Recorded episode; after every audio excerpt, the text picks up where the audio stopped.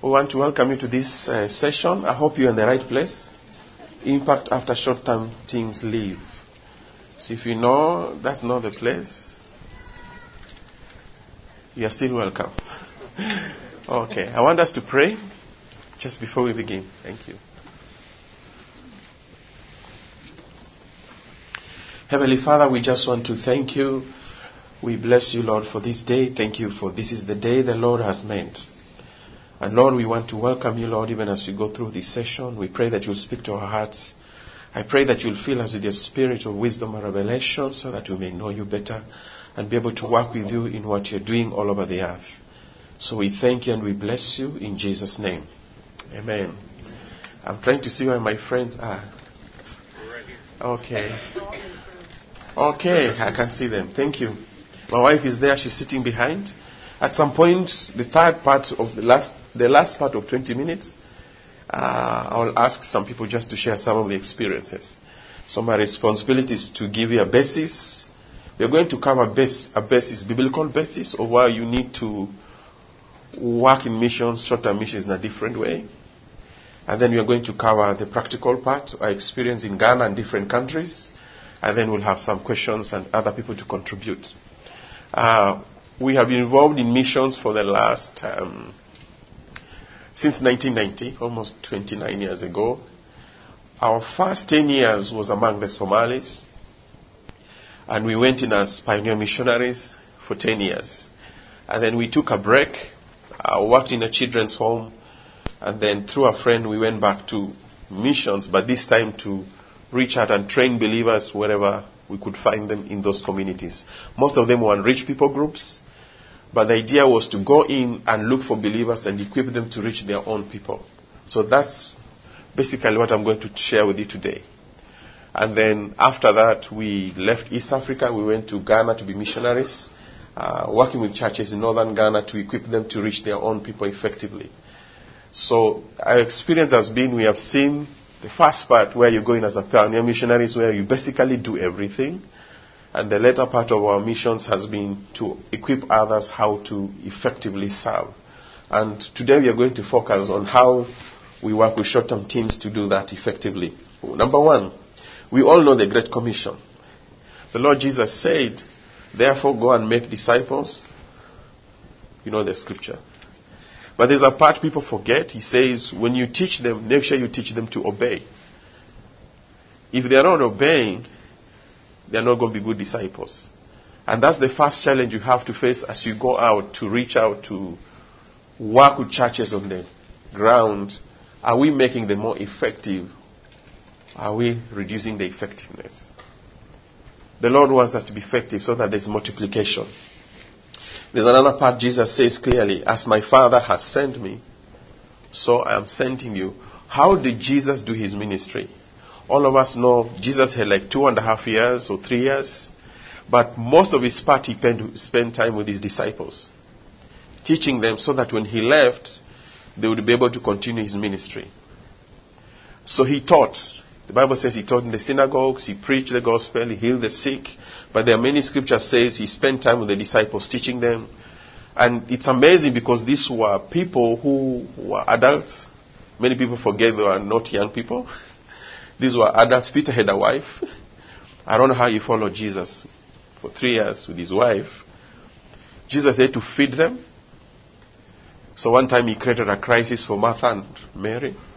He brings 12 men to the house. I think there were other people hanging on. And Mary has to feed them. And that's why she was complaining. It was a genuine complaint. Okay? But Jesus was trying to teach them to live together as a team. Okay? But he was passing on information that when he left, they'll be able to carry on his ministry. So Jesus was very deliberate the way he taught them. Jesus never taught them in a classroom. He did practicals. He sent them out to do ministry. He did evaluation. He checked them out. He corrected them. He rebuked them. He encouraged them. So when you're working on the ground as a short-term missionary, these days we say someone is a short-term missionary if you are going to the field less than six months. When I was in the mission field, it was less than two years. But the idea was, what is going to happen when you leave? So when we are going in, we need to really think about our exit strategy. No one wants to think about an exit strategy because we hope to be there forever and ever. But things change. Like our experience, what happened when we went Ghana, we went back home and we were planning to go back to transition to Burkina Faso and then Ebola breakout happened and the Kenya government said you cannot go back. Actually, all the flights to West Africa were cancelled, so you, there was no way you're going back. So we started realizing, had we not trained the Ghanaian team to be effective, the work would have stopped. Thankfully, before we went to Ghana, we had been trained in a different ministry how to work with the churches in a way that everything we did, we made sure that we empowered them. So if it was things like uh, my wife was involved in setting up community clinics, she trained them to function so that when she leaves, it can work. One of the things that we found out, like setting up clinics, you have to teach them procurement systems. That means they have to learn to order medicine and do it on their own. These are community health workers. They're not nurses. They're not doctors. So we taught them how to order medicine to make sure the medicine is correct before they use them in the clinic. We had the permission of the government to do all those things, but the idea was to set up a system that will work when you're not involved. We were able to set up some uh, discipleship classes. So what we'll do is we'll teach a group of people how to do discipleship in their churches, give them manuals, and we told them to show that you learned, go and set up a discipleship school in your church. So at some point we had 16 to 20 discipleship school running all over that area. We did business, the same thing. We train them in business. They have to go and practice it before you know they have learned. So I'm trying to explain when Jesus said, when you go in, make sure you teach them to obey. You have to demonstrate it. You have to look for a teaching or training method that has demonstration in it.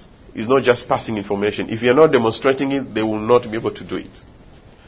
Another scripture I want us to look at today that is new uh, is from Acts 15, verse 36 and 41. So I want to read it so that we talk about the life of Paul.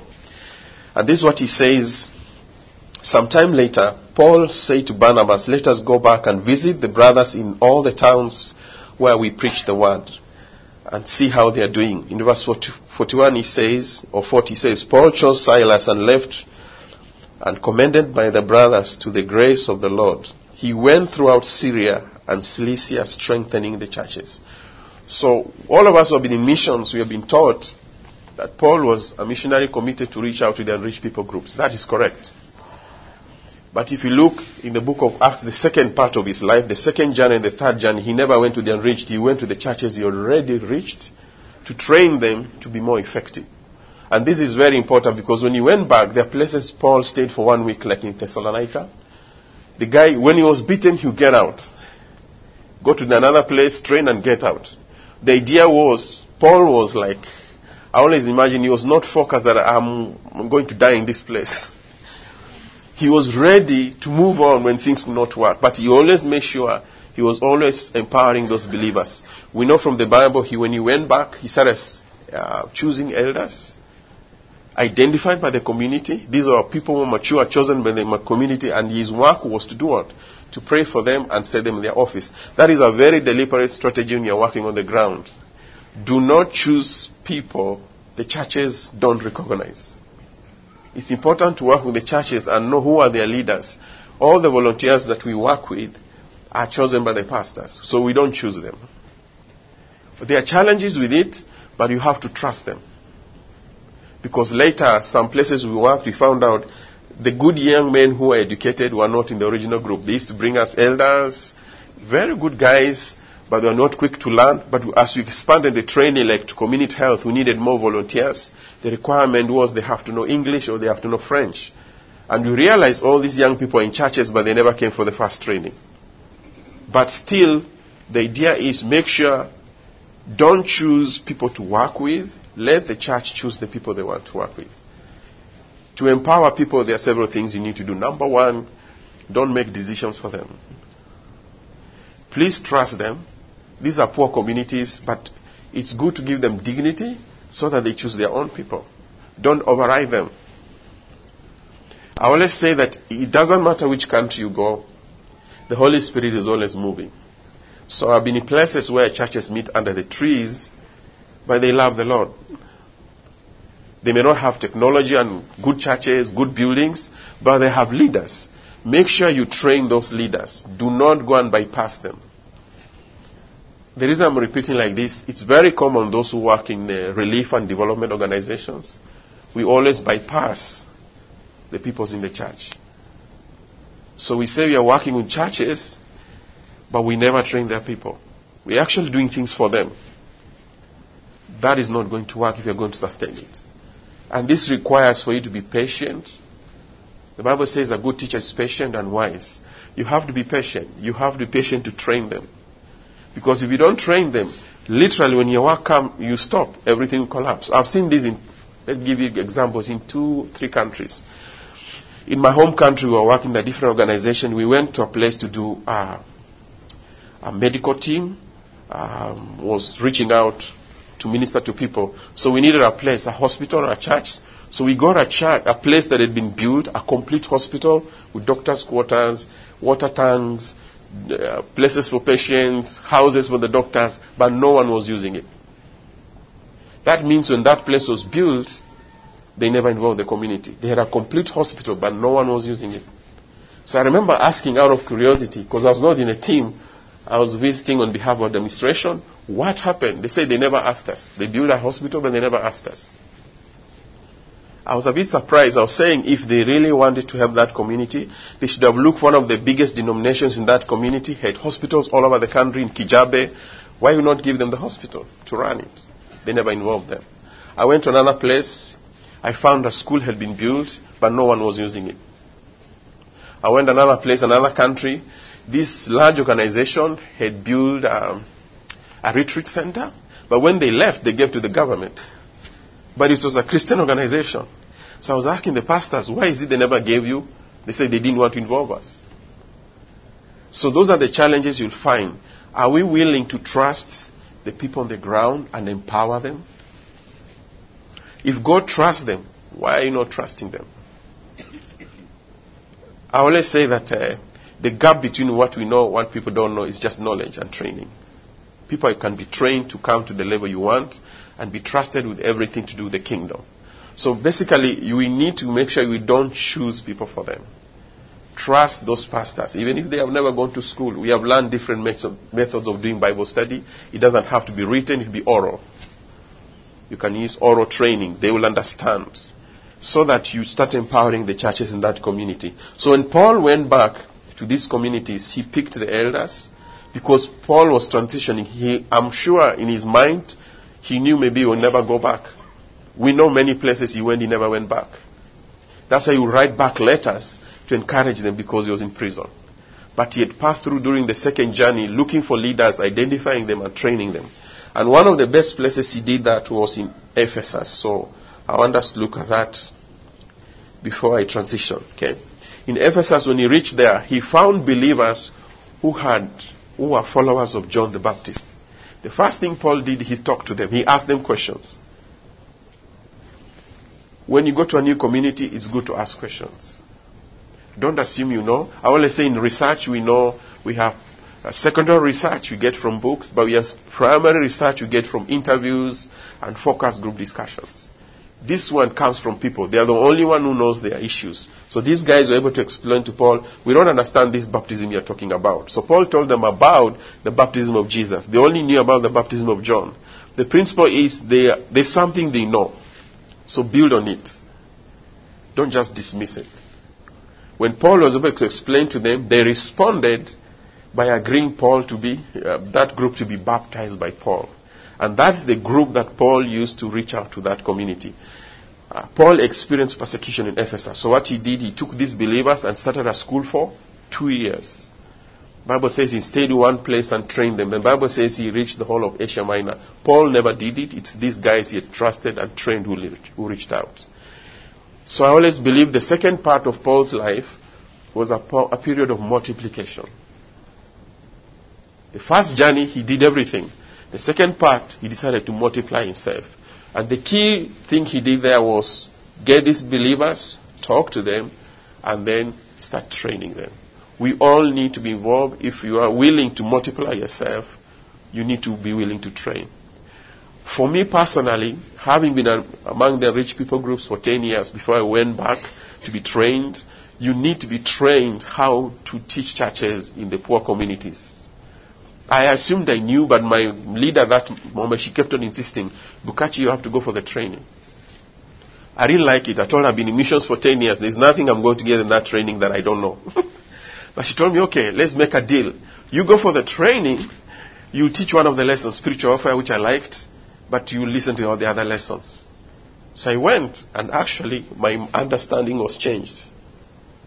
That it's important to learn in a new way of teaching and equipping these churches.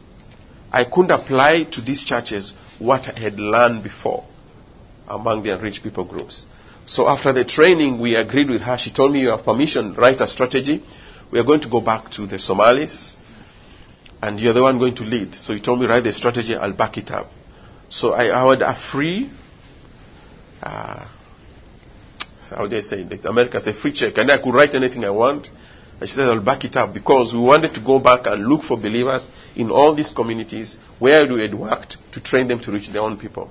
And we targeted three areas missionaries working in that group, churches in that group, and believers in that group. And we identified we had to go to another country to get those believers. And we were able to set up ministries run by those believers that still run up to. These are Muslim countries. Go in and look for those believers and train them. That's what you need to pick here. Don't go and do things for them. I remember when we went to this particular country, we had to get all the missionaries, asking them where are these believers. We talked to them for one week. When we got the believers, I went back with a friend to train them for seven days secretly. And I remember in that country I cried. And the reason I was crying, I was saying, God, now I understand. For 10 years, I was doing the work. Now we have believers here. Just after seven days of training, they set up a school for refugees. They set up a ministry to reach out to prostitutes. Even the missionaries were shocked. I remember the Catholic organization in that country was so shocked, they donated a lot of stuff to the school. The European Union started supporting that program. The key was just to train them. Because no one had seen believers in that particular people group running anything. They were totally dependent on missionaries. 400 years. It was very eye opening to me. I went back home and told people it can be done. So we went and set up this program in Nairobi, Western Kenya, South Sudan, North Sudan. Same thing. Look for the believers and train them. You have to go to the ground. That means you have to be willing to go look for them. So I want to just explain the steps you can do when you're entering a new community. How do you find out? The first thing you have to do is do a site visit. Just take a trip to find out where are these people, where are these believers, where are these missionaries, and where are these churches. And normally we do that for two or three days or one week. We don't do anything, we just talk to people. The idea we are trying to find out are there believers who can champion the ministry we have? Are there believers who can share the ministry the Lord has laid on our hearts? And we meet pastors, sometimes we meet missionaries, and during that time, we tell them if you're willing to be involved in this work, we call them for a day, one day only, envisioning for six hours, where we share with them what the Lord can use them to do to transform their communities. So that is the catch. If they don't come up, they don't come for the envisioning, they are not interested. okay? So you tell them you're going to have envisioning. They have at that point look for their own venue, so we don't hire a venue for them. The idea is you have to empower them right from the beginning. They have learned to make decisions where to meet. Like there's a country you're starting in January, so we have already told them they have hired, they're going to look for their own venue. We are going to look for a place to stay, but they have to make sure they turn up. If they don't turn up, then you, the selection process begins. So those who turn up will share with them how to work in the community, how to obey the Great Commission, the Great Commandment, the Great Concern in their communities. And then we tell them if you're interested, give us five people who can be trained over the next three years. So if they commit themselves and bring five people, you work with them. It doesn't mean you'll work only the five people. The five people are like the core leaders for the pastor, but the other leaders will come in for different programs or training. So you take them through the training for these three years, different modules to empower the church so that when you leave, they'll be able to carry forth the ministries you have given them. We do holistics training, we'll do discipleship training, we'll do inner healing training, and then uh, at that point, they will do a research in the community to find out their needs. They have to find out their needs and prioritize their needs. From there, we start training them based on their needs. So some areas, some of them were interested in community health. At that point, we start inviting short-term teams that are experienced in training people in community health. And hopefully some of them will be able to share in the last 20 minutes. So don't start overburdening things for them before training them to understand. Because what happens, they think it's your project. And then they wait for you next year. And they wait for you next year. You, it's a choice. I always feel it's a choice we have to make in our hearts. Are we willing to empower people or are we needed to go back every year? Because if you don't make that choice, you can't transition in your mindset. So at that point, when these short-term teams start coming in, like areas they have done dental training, instruction, they have done um, uh, medical, they have done vision.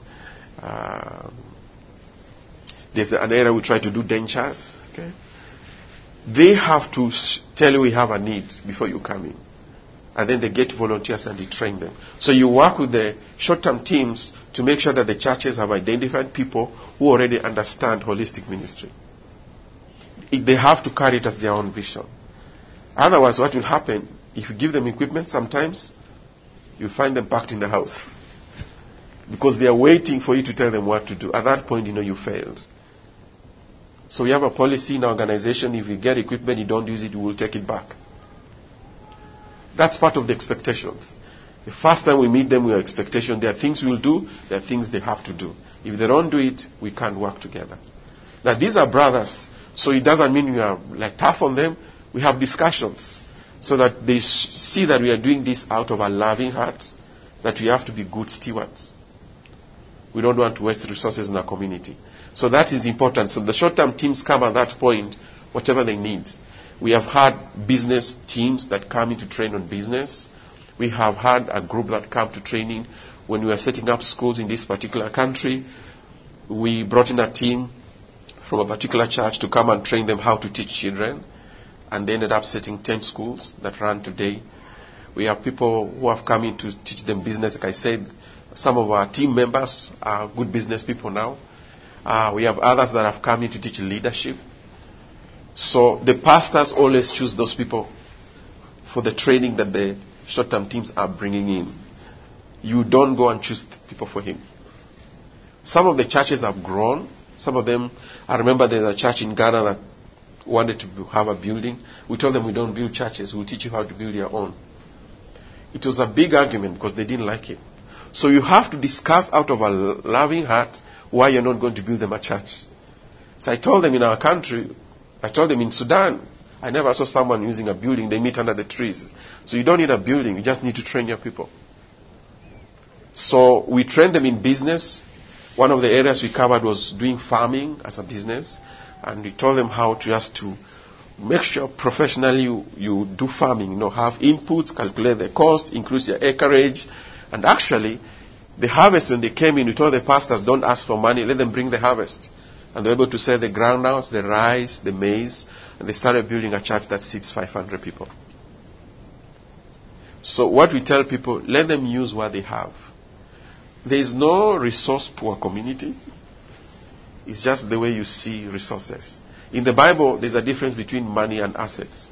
So when you're teaching churches, you don't focus on money. We teach them to find out what are the assets you have. Assets are the people in the skills. They are volunteers in churches.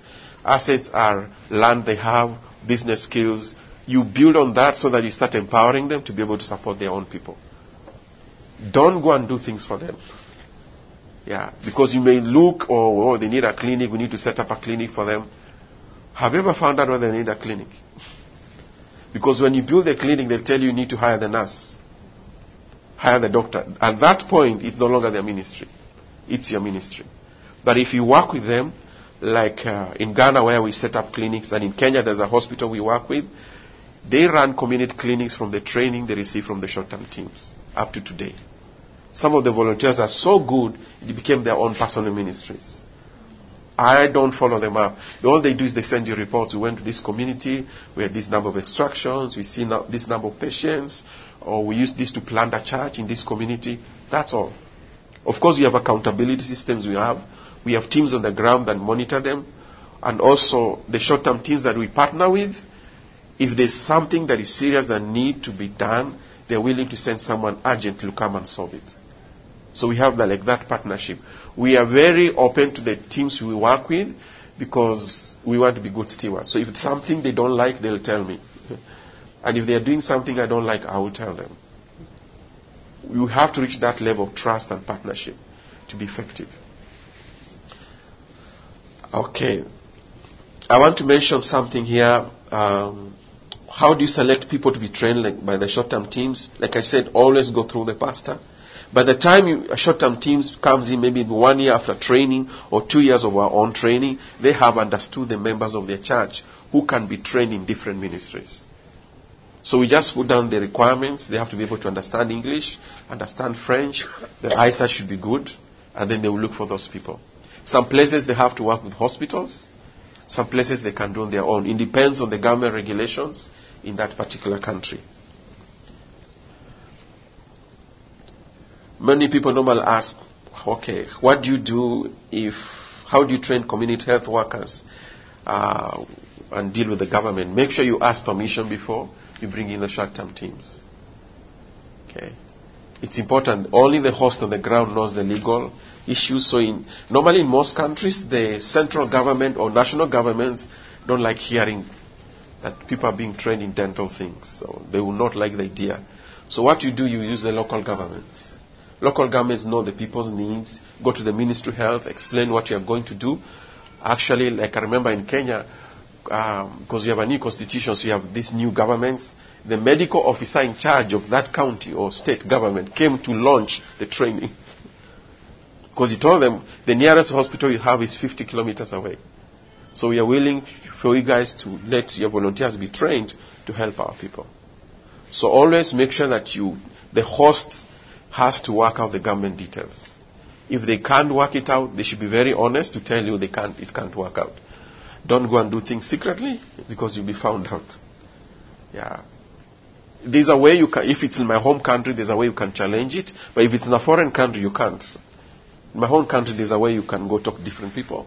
And they'll say, okay, I think we value the training, let it be done. So in, there are parts in Kenya where you can do community health, you can do dental extraction, depending on the county government. But the, the richer counties where the cities are, they don't allow it. But the remote areas, they don't have issues.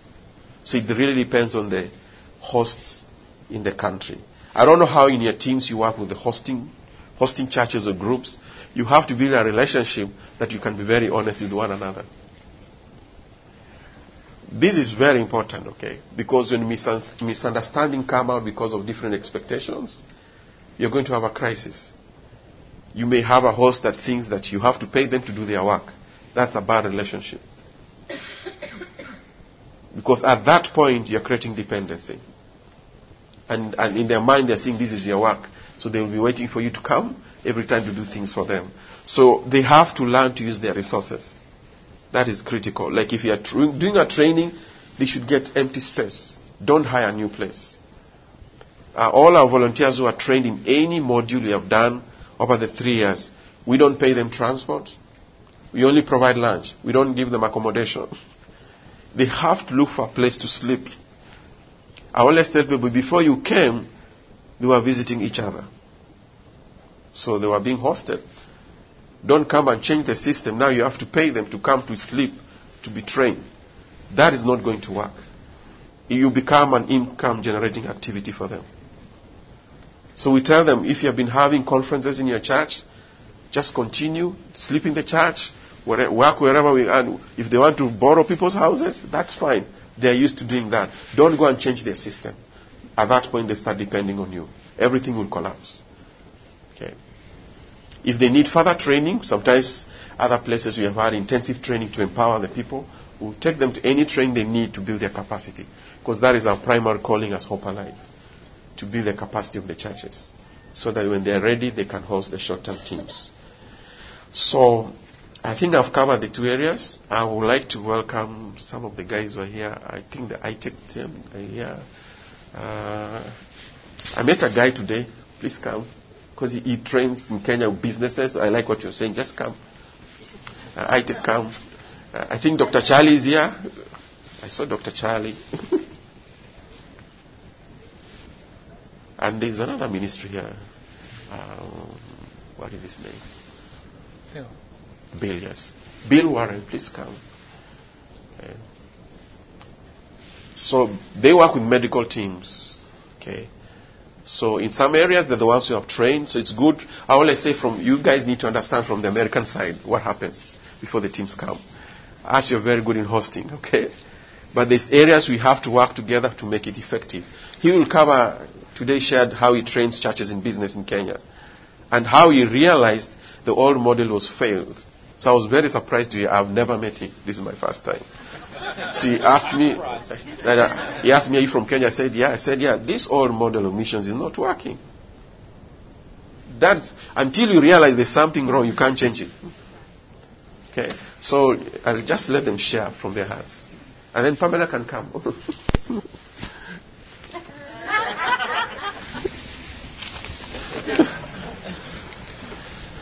My name is Bill Warren. I work with a mission organization called FAME.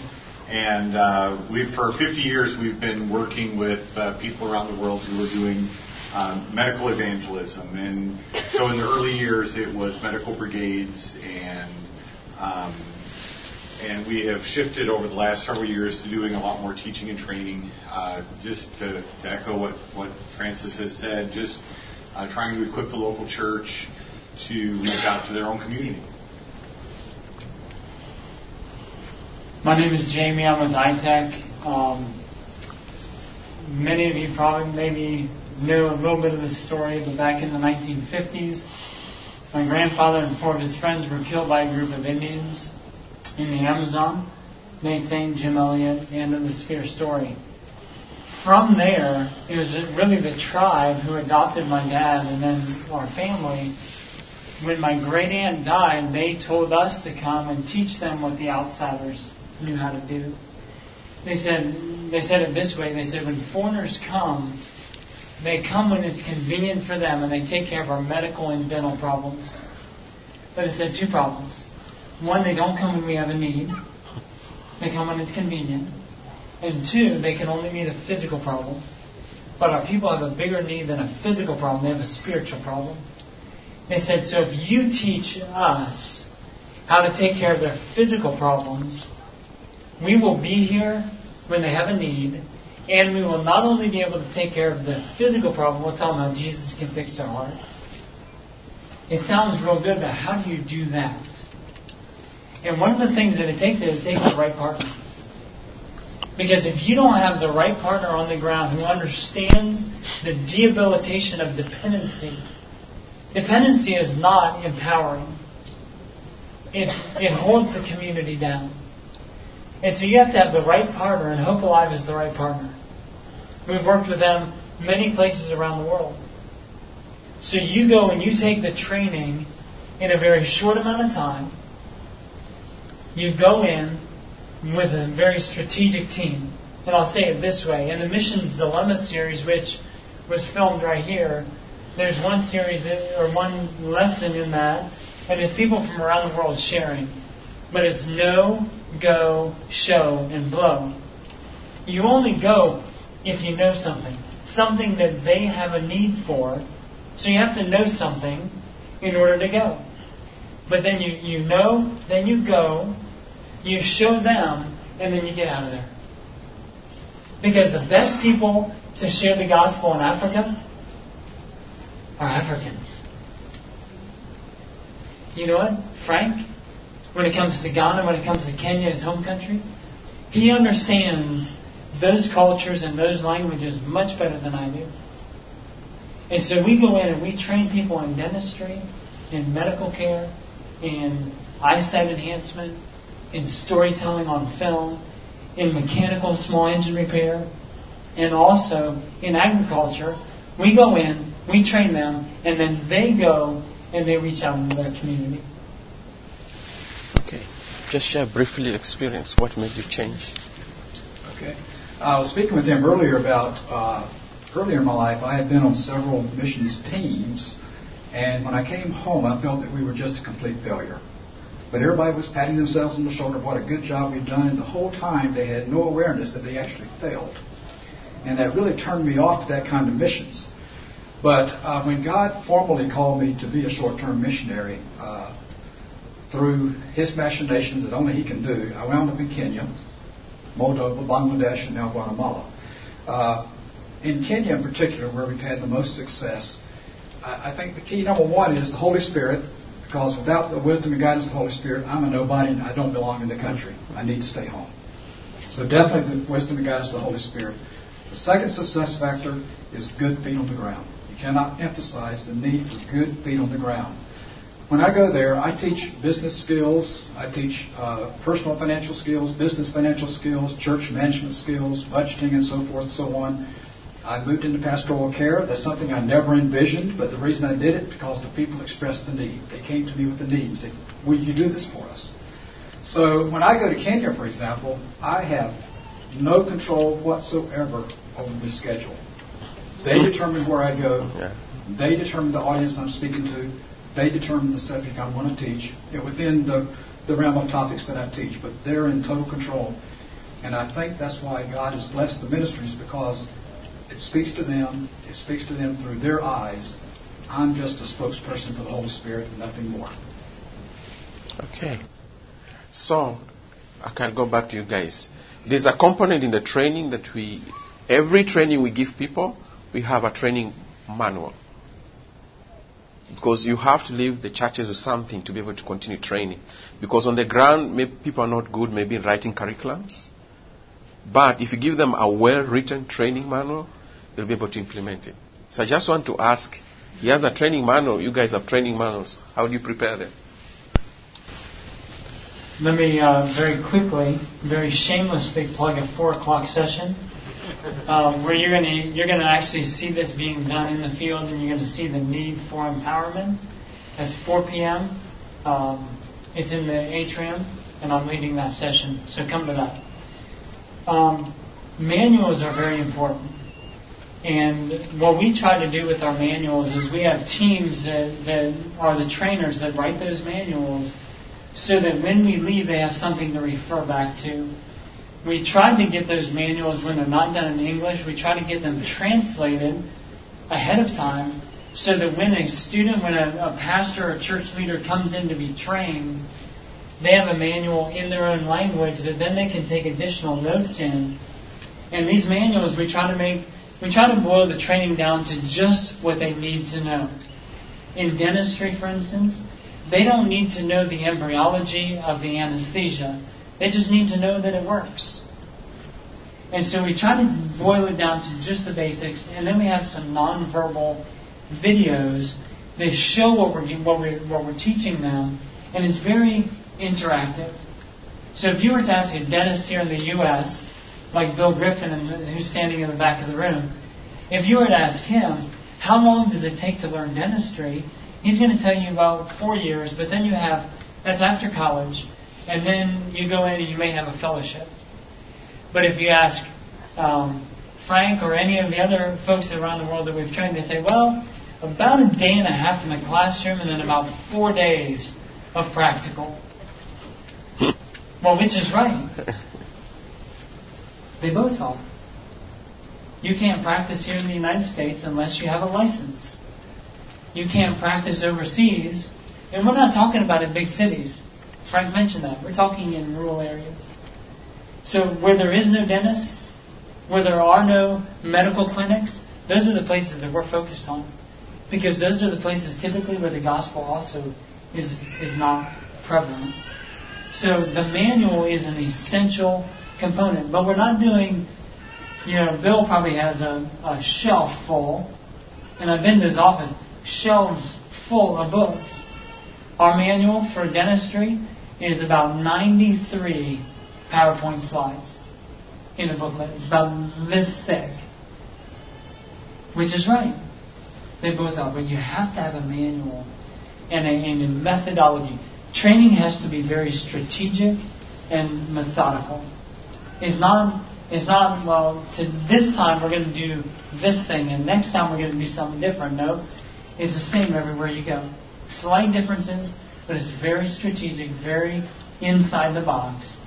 Um, but the manual is an important part of that. Okay. What about the your manuals? Okay.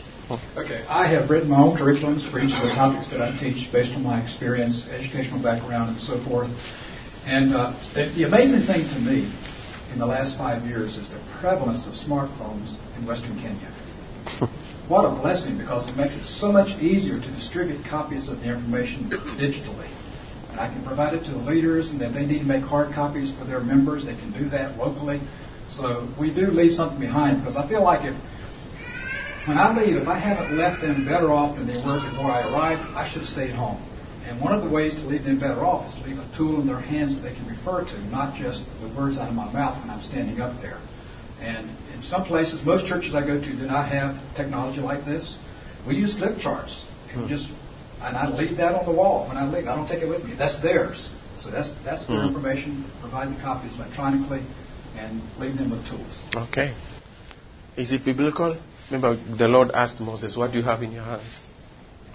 Moses' rod, which he had used to take care of shepherds, uh, of sheep for 40 years, became God's rod.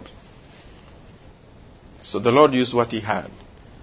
It was a tool, it was just a staff for guiding sheep. But when God took care of it, it became his rod. So tools are important. It helps to multiply and help the believers on the ground to be able to train. Like he says, sometimes we have to translate because if they can't understand, I don't think uh, English, French, those are the big languages. The areas that to help those people, you just have to learn the language. But if you don't want to learn the language, translate and train them in their own language so that they continue the work. I want to welcome Pamela because she set up community clinics in Ghana. Maybe for the sake of the nurses who are here, you guys can sit down.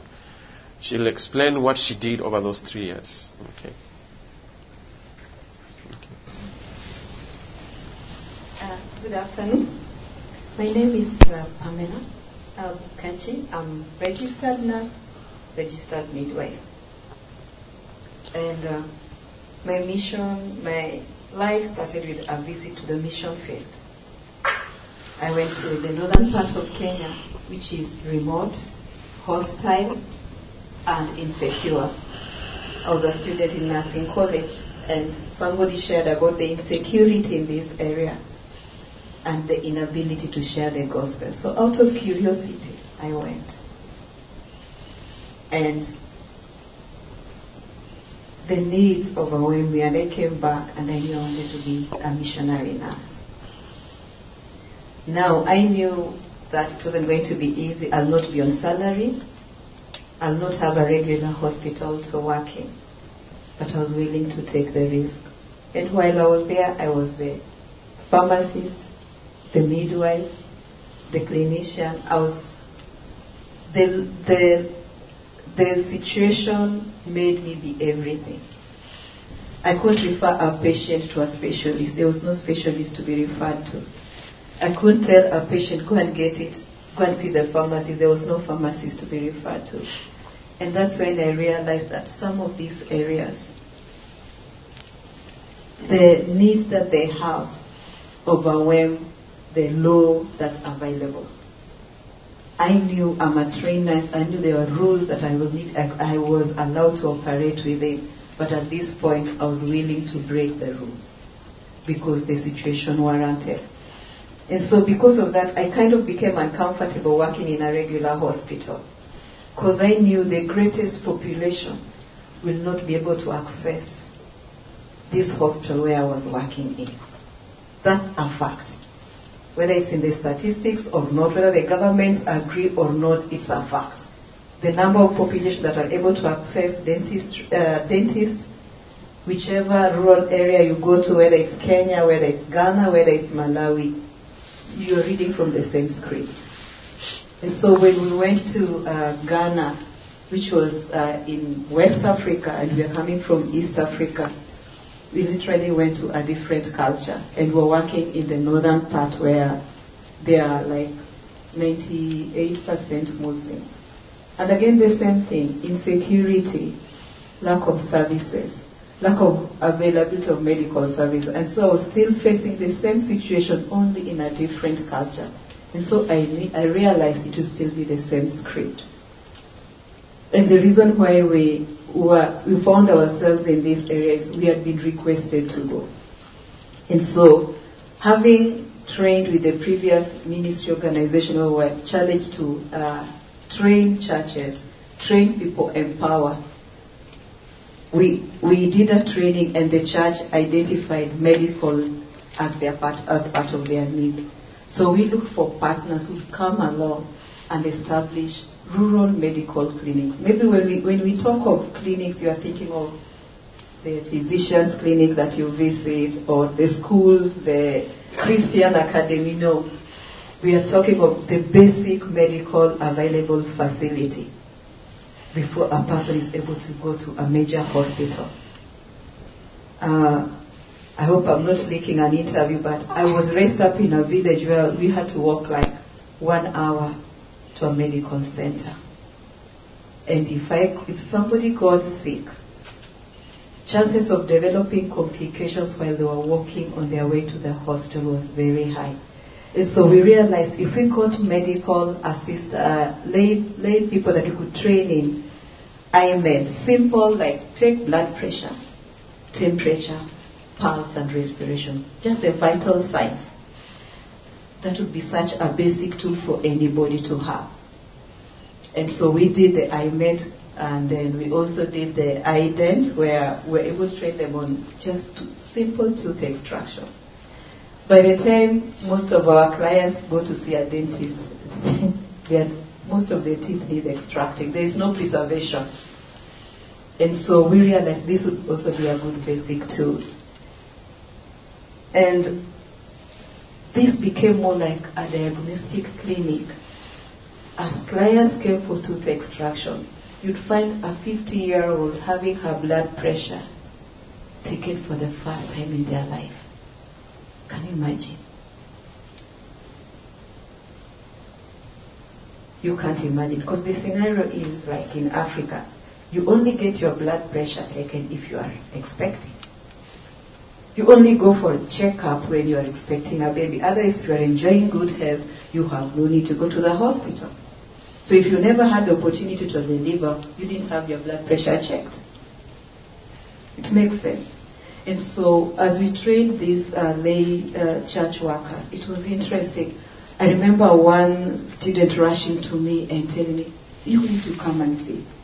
And I was wondering, what is it? And when we reached that place, this lady had a blood pressure of 200 and something over 110. And she was seated there, and her plan was to have her tooth extracted and then go to the market to do her shopping. And when we were there, I told the workers, let's use the, we use motorcycle. So I told them, that became now the ambulance. I told the worker, please rush her to the nearest district hospital. She had to be admitted immediately. And five days later, after discharge, she came back to thank us for risking her life. And so these are some of the things that, uh, even setting up these clinics, those are some of the things I've watched happen. And I'm sure much happened even though it's not reported. I was saying you may do several things, but only maybe one thing reaches you. The other four, they're untold stories. The life that has been saved, somebody rescued here and there. Those stories never reach us. And those are the episodes that are still being written. Uh, adding just on partnership, God would look for Abraham to partner with him. And he's wondering, should I tell Abraham what I'm planning to do? Can you imagine God thinking like, should I tell Abraham what I'm planning to do to Sodom and Gomorrah? And I thought, he loves to partner with us. When he takes the children of, when he takes the Caleb and Joshua to the, uh, when they go to spy the land, they are bringing in a report.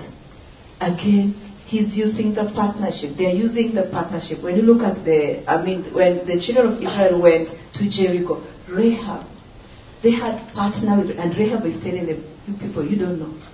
This is what is happening here. And she recognizes these people have something that she doesn't have. And she tells them, when you destroy this city, which I know you will, remember my family. You see a partnership there. Where now she's held, account- uh, she's held accountable. We will only be, we will be guilty if we don't keep our promise. But you, if you don't loosen, if you don't put a scarlet rod, then your blood is out of our hands. And so I, I look at the Bible and partnership, long term, short term, whatever it is God wants to do. He's always calling you to, you to partner with somebody, or to partner with a group, or to partner with an institution, or to partner with a church. I've been a missionary, and every time things are changing. Areas that were easy to access, they are closing on us. We stayed in Ghana and we couldn't have a work permit. You may come to Kenya, having a work permit may take you so long. But you have a tourist visa, which allows you to train the people that you're partnering with, go back home, next year apply for a visa again, and come back. Those are closing very hard, very fast. I'm sure 10 years, God allowing us to live to see it, we'll be having a different situation in our hands. Doors that were open will have closed. Countries that were considered open, closed. But the amazing thing, countries that were considered open are now closed. The inhabitants, those who are there, are fleeing to other countries of rescue. And even as we go, uh, we'll get them. If you come to Kenya, you'll still get Somalis. We worked among Somalis, 10 years not seeing a Somali believer. Right now, I have several Somalis. One writes me, look, look what I'm doing. Can you come and partner with me? I'm reaching out fellow Somalis. I've been invited to go back to my country and empower the women. And so now the invitation, come, come. The invitation to partner is still there. We just need to listen where the Lord is calling us to partner. Okay. Time is up. We have seven minutes, so if you have a question, please. It can be any question, even to the guys who, were here before. Okay, go ahead. Yeah, I'm a, I'm a missionary. I serve in South Sudan. I serve with a Sudanese-led organization. I'm the only one who looks like me, my husband and I. We are considering inviting short-term teams to come, um, but we don't want to make a mistake, you know. And what advice would you have for us, church partners, organizational partners? How should, how could we proceed prudently in asking? Is it for medical? Are, are you going to invite them for medical things? We Or general? Medical, but we work in many, many. Okay. Look for people who understand training churches on the ground. So if it's medical, we have uh, uh, Bill Warren. Where is Bill Warren?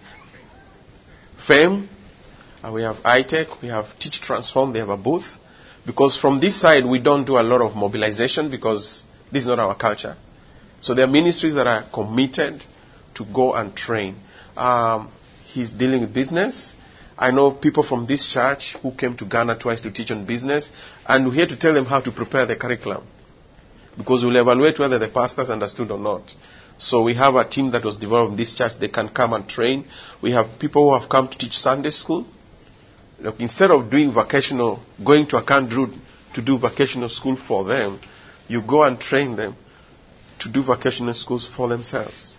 So you recruit people and let them train them as they reach out to the kids. So when they leave, they can continue.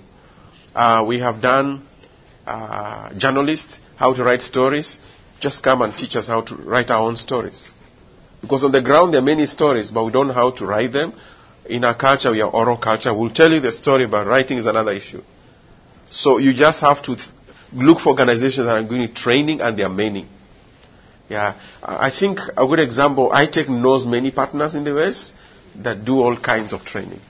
Yeah, he introduced some of them to us a few years ago. So just look, go to their booth, go teach Transform, go to Fame. Is that safer than going with the church directly? The church wants to send a team of Yes. Yeah, they can help you to develop your own team. Yeah. Another question? Okay, go ahead. I just wondered, where did you work in northern Ghana? In Tamale. So we, we train churches in Tamale, Bongo, Upper East, Upper West, and Salaga district. And Yeah. where were you planning to go and work? Uh, we are working in Ouagadougou, and, and next year we are starting Bobo-Dioulasso. Okay, okay. So we have guys on the ground who understand this concept. So on our side, on the ground, the people we train, some of the people we train become very effective, so they can lead teams. I don't have to go to Ghana to lead teams. The Ghanaians now lead, help short-term teams to go to different communities. Because on the ground, the partner has to understand also the empowerment. Others, they'll create a dependent system. Okay? Okay? So, um, my organization, we send short-term teams uh, to Peru. And I guess for some of you who are, um, I guess, in the field receiving short-term teams, you, you spoke of, um, you know, sometimes being a disaster. You know, our, our, we, we want to be a blessing. So, what are the things that you hate about short-term teams, and what are the things that are huge blessings? And anyone can speak Anyone can speak to that. to do's and not to do's. Yeah. One of the things I tell short term teams don't go and do things for people. It's not effective. Okay, there's something I wrote here, you know. Let me just read for you. If you want to help someone, training is a way of delegation. So the first thing you need to do, come and watch me do it. Let them go there and be an example of what you expect them to be. That's what Jesus did. Secondly, let's do it together. That means you train them together. Number three, let's do it together, but I'll watch you. So when they come and watch, the students they are training, they, maybe the third or fourth day, they watch them do the extractions and they do correction. And then the last point, you do it. I'm available to support you, but I'm going out. Okay? So you have to go through. If you do like that, you'll not have any problem in training. Like a good example, how many people lead Bible studies here? And how many years have you led a Bible study? Four. Four years. I always say, after three years, you need to delegate to someone else. Teach them to lead. Go start a new one. Hmm? Don't create dependence on yourself. Don't be leading a Bible study for 10 years. It doesn't make sense. You teach, if it means even changing the manual you use, change it. Get a manual that empowers. Like when we teach English as a second language, I'm trained that, so that's how we set up the schools. We'll call the children, call the workers to be trained. The first two days, we teach them how to love children. If you don't love children, don't come to the class. The last three days, we will teach you how to teach these children. So I'll go through the lesson. It's prepared by Literacy and Evangelism International. It's based on the Bible. So when you go through the English courses, you learn the Bible within six months. So I will teach and demonstrate the lessons. The next day I'll give the teachers, each one has to teach while I'm observing. Then we tell them, mobilize kids in the community. The next week when you leave the training, you start your own school. And that's how all the schools started. They started within a week. So you have to do a lot of preparation and be a good example. Okay? Our time is up, so I want to release you. If you have to leave, if you have a question, uh, we are here to be able to help you. Thank you for coming.